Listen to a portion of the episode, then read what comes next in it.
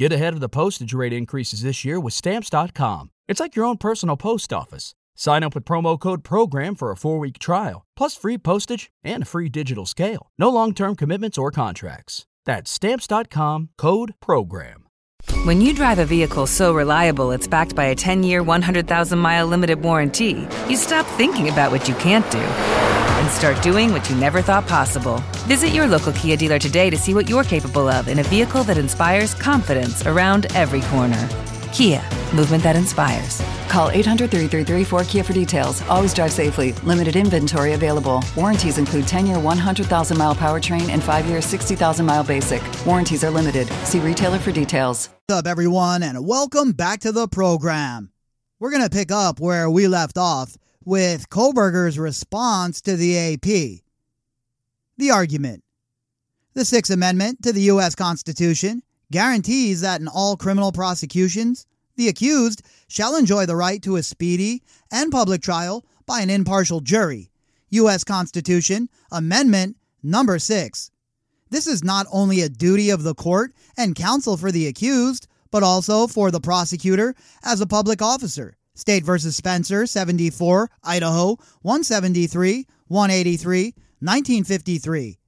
For uninhibited prejudicial pretrial publicity may destroy the fairness of a criminal trial. Nebraska Press Association v. Stewart, 427, U.S. 539, 587, 1976, Brennan J. concurring. In contrast, the First Amendment generally grants the press no right to information about a trial superior to that of the general public. Nixon v. Warner Communications, Incorporated, 435, U.S. 589, 609, 1978. The potential for injury to the integrity of the judicial process is significant in cases involving trial publicity. As the Supreme Court has noted, the theory of our system is that the conclusions to be reached in a case will be induced only by evidence and argument in open court, and not by any outside influence, whether of private talk or public print. Levine, 764, F.2d at 597, quoting Patterson versus Colorado, Attorney General 205 U.S. 454 462 1907. The amended non-dissemination order does not suppress or restrain the speech of the press, but simply limits the extra judicial statements of attorneys, officers, and court personnel in the underlying criminal case to those requirements set forth in Idaho Rules of Professional Conduct 3.6 and 3.8. The court should adopt the reasoning in Radio and Television News Association of Southern California versus U.S. District Court for Central District of California and the application of Dow Jones and Company, Incorporated in holding that such incidental effect on the petitioner's ability to interview these personnel does not rise to the level of a First Amendment infringement. 781 F.2d 1443 842, F.2d 603. Even if this court expands the power of the press to challenge the trial court orders, which only incidentally affect their ability to interview the attorneys in a criminal case, the amended non-dissemination order meets the dictates of strict scrutiny because the order addresses the serious and imminent threat that unrestricted extrajudicial statements pose in a case surrounded by intense publicity, is narrowly drawn to trial participants, and is the least restrictive alternative. Levine, 764, F.2d at 590. Finally, this court should not expand the First Amendment rights of the press to challenge orders which do not impair their ability to speak or publish under Article 1, Section 9 of the Idaho Constitution or other existing rights under the First Amendment to the United States Constitution. A. The petitioners have not demonstrated an infringement of their First Amendment rights as the amended non-dissemination order only affects the ability of specific parties in the underlying criminal case to answer the petitioner's questions. In a case surrounded by intense publicity and media attention, it is the duty of the court to take such steps by rule and regulation that will protect their process from prejudicial outside interferences. Shepard v. Maxwell, 384 U.S., 333, 363, 1966.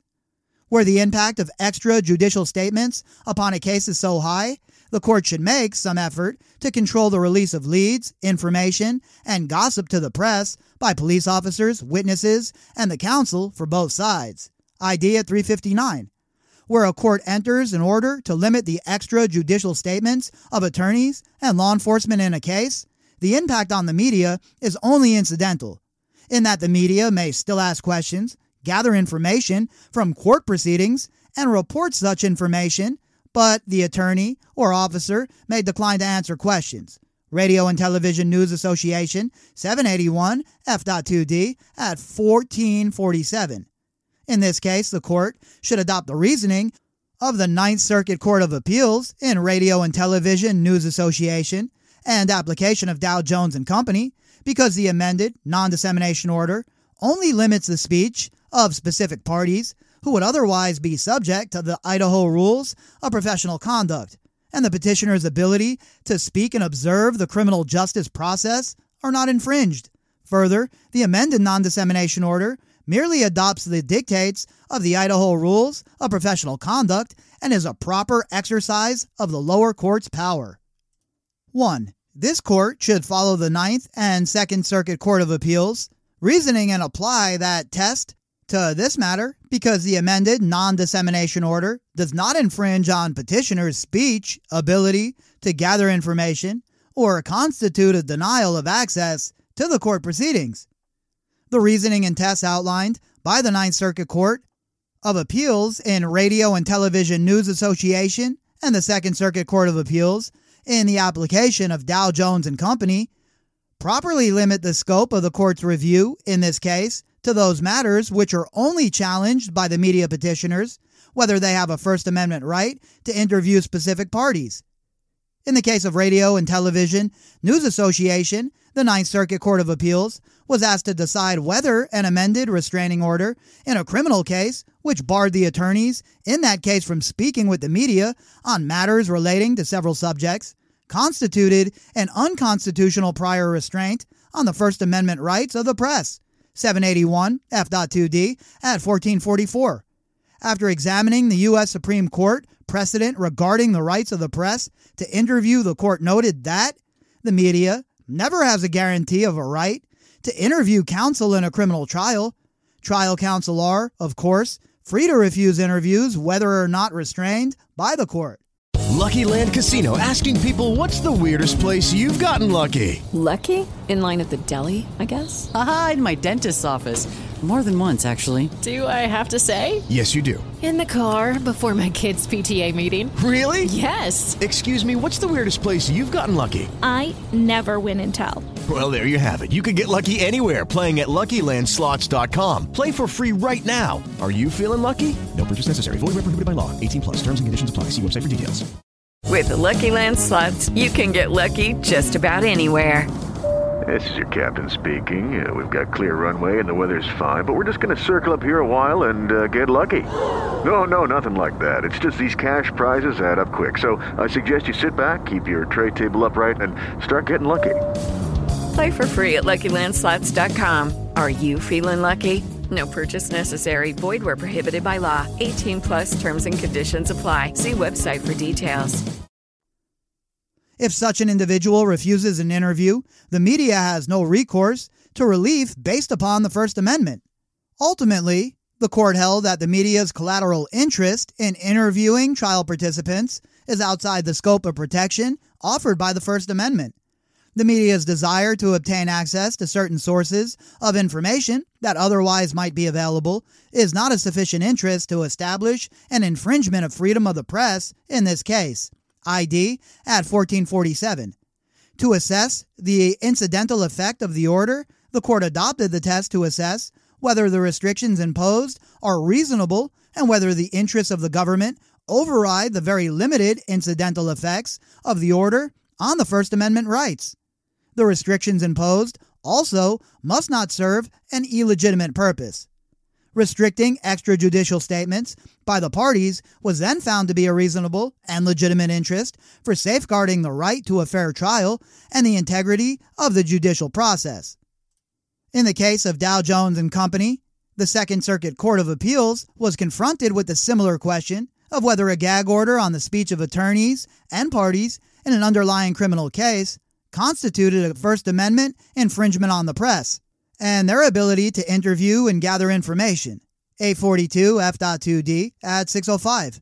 In adopting the rationales in Radio and Television News Association, the court held that the order did not constitute a prior restraint on the speech of the press subject to strict scrutiny, and that the failure to restrain the trial participants would add fuel to an already voracious fire of publicity and create a real and substantial likelihood that some, if not all, the defendants might be deprived of a fair trial, at 611. The court recognized the critical distinction between a challenge by the press to an order that restrains them versus an order that restrains trial participants that is challenged by the press, ID at 608. Conversely, the decision by the Sixth Circuit Court of Appeals in CBS Incorporated versus Young is distinguishable from the case at hand, 522 F.2d 234, Sixth Circuit, 1975. In that case, the Sixth Circuit granted intervention for all parties in a civil case which were subject to the order, ID at 236. The order limited not only the speech of the parties in the case, but also their relatives, close friends, and associates, ID as stated in Dow Jones and Company Incorporated. In Young, the court held that the conclusion is inevitable that the restraining order constitutes a prior direct restraint upon freedom of expression, ID at 239. Adopting this view ignores the fact that the defendants here requested the order and urged its affirmance.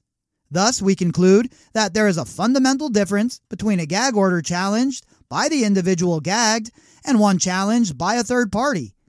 An order objected to by the former is properly characterized as prior restraint. One opposed solely by the latter is not. 842 F.2d at 609. Additionally, in the case of Michigan v. Sledge, cited by the petitioners, the lower court entered a gag order sua sponte, and there was no indication that the prosecutor or defense counsel wanted such an order in place, 879, N.W.2d, 884, 896, Michigan Court of Appeals, 2015. In this case, the court should adopt the reasoning and test set out in the Radio and Television News Association and Dow Jones and Company Incorporated. The prosecutor and defense stipulated to the entry of the non-dissemination order in the underlying case, Olson Declaration Exhibit A. On inquiry about whether the order applied to the attorneys for the victims' families, the court held a conference between all parties involved and found that the order was 1. Memorialization of Idaho Rule of Professional Conduct 3.6, 2. In response to what the court had been seeing and hearing from various media sources, and 3. That the comments are harming the ability to empanel a jury. Ferguson Declaration, Example A at pages 1 through 3. Similar to Radio and Television News Association and Dow Jones and Company Incorporated, the parties in this proceeding before the court want the amended non-dissemination order to remain in place. The only person affected by the order who does not wish it to remain intact, Attorney Shannon Gray, is not party to this writ proceeding. Therefore, this court should adopt the holdings by the Ninth and Second Circuit Court of Appeals in denying the requested writs because the amended non-dissemination order only incidentally affects the petitioner's ability to interview the primary trial participants in the underlying case. All right, folks, we're going to wrap up part 3 right here, and in the next episode, we'll pick up where we left off. All of the information that goes with this episode can be found in the description box. Lucky Land Casino, asking people, what's the weirdest place you've gotten lucky? Lucky? In line at the deli, I guess? Aha, in my dentist's office. More than once, actually. Do I have to say? Yes, you do. In the car, before my kids' PTA meeting. Really? Yes. Excuse me, what's the weirdest place you've gotten lucky? I never win and tell. Well, there you have it. You can get lucky anywhere, playing at LuckyLandSlots.com. Play for free right now. Are you feeling lucky? No purchase necessary. Void where prohibited by law. 18+. Terms and conditions apply. See website for details.